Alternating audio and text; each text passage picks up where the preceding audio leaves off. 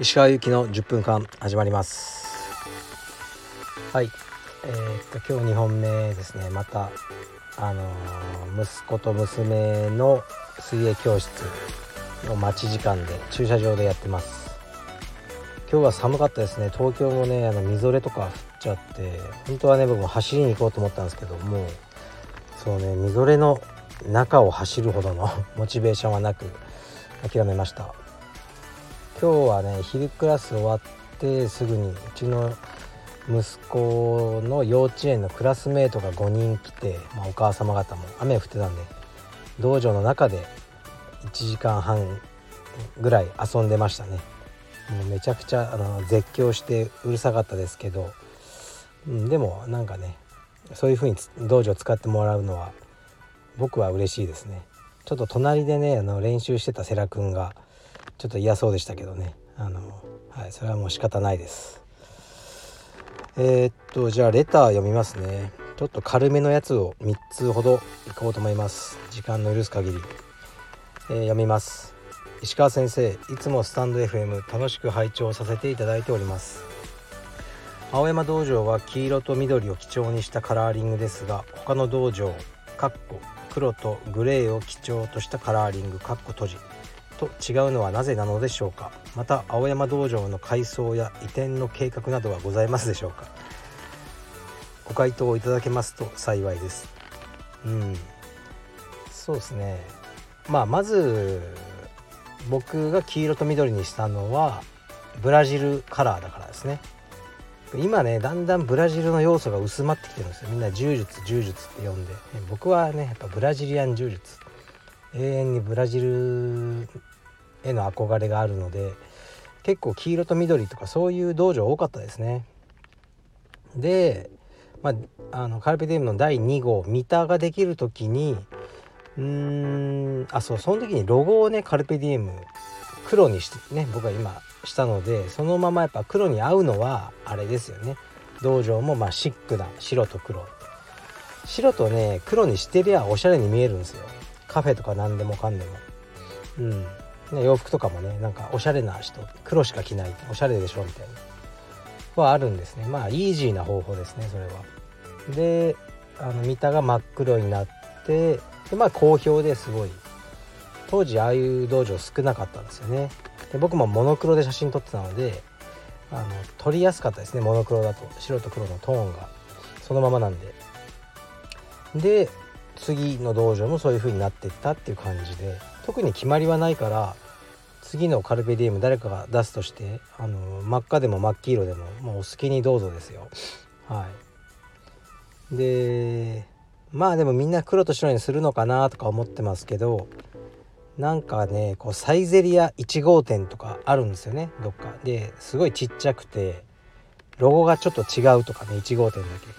青山はそういう風に捉えてもらったらいいかなと。ね。一応まあ原点オリジンなので思ってます。うーん改装移転ね。さお金があればね青山とか表参道のもっと大きなところでやりたいですよ。1.5倍から2倍あるところで。うん。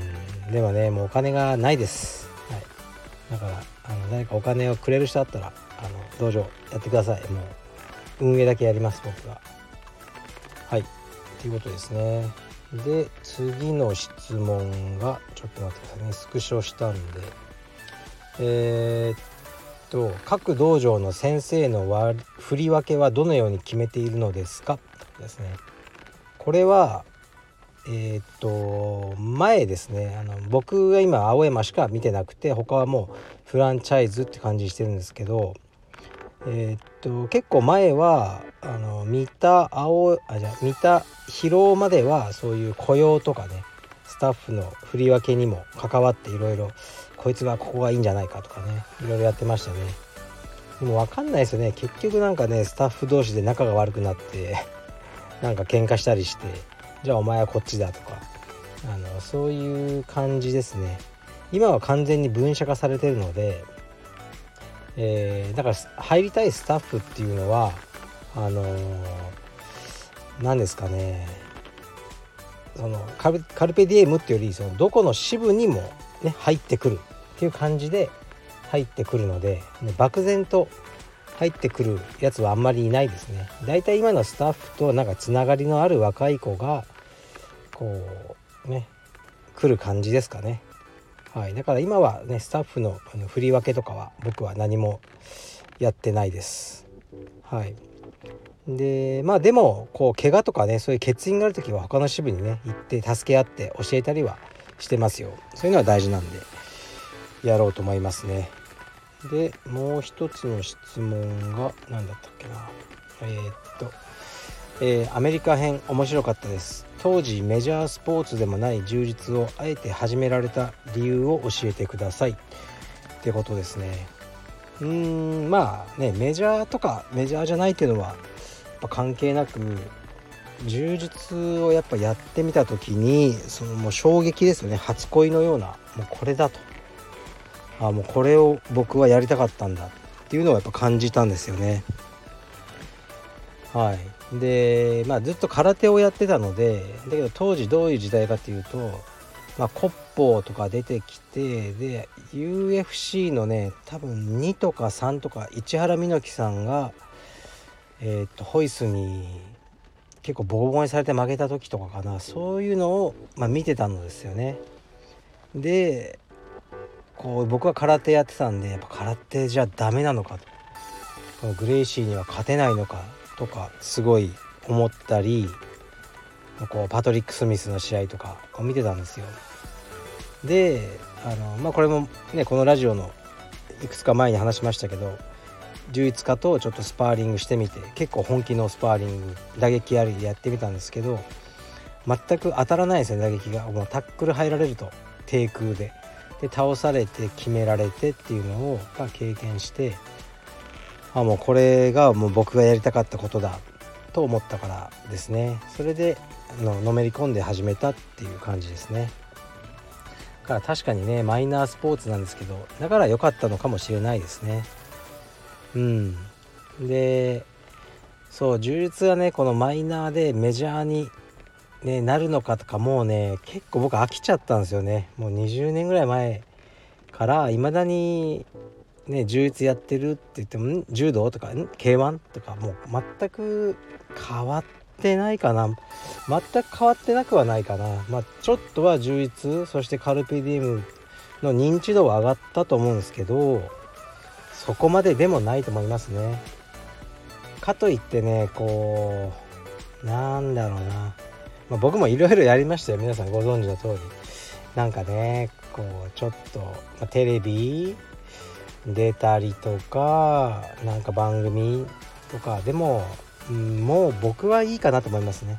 そういうのを各支部でやるのはいいと思いますしあのー、なんか違うなって。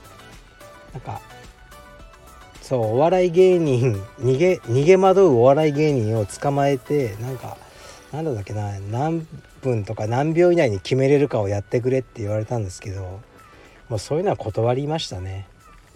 うん。なんかそういうお笑いとかに持ち込まれるのもちょっと嫌でまあそれでテレビで見れば柔術っていうワードは多くの人の頭に入ると思うんですけどなんかもう僕が望んでる形じゃないなって思うので僕はちょっとこれからはどんどん硬派なあの方向で充実を進めていこうと思いますね。はい。まあそんな感じかな。はい、あそうそれとねちょっと写真のね結構マニアックな質問があったんですけどうんなんかねどうやら聞いてらっしゃる方はもう充実関係者ばっかだから写真の質問はねあの僕のインスタのストーリーとかあの DM とかもらえばいくらでも答えてるんでそちらでお願いします。はい。じゃあもう少し。あのー、プール終わるのを待ちます。じゃ失礼します。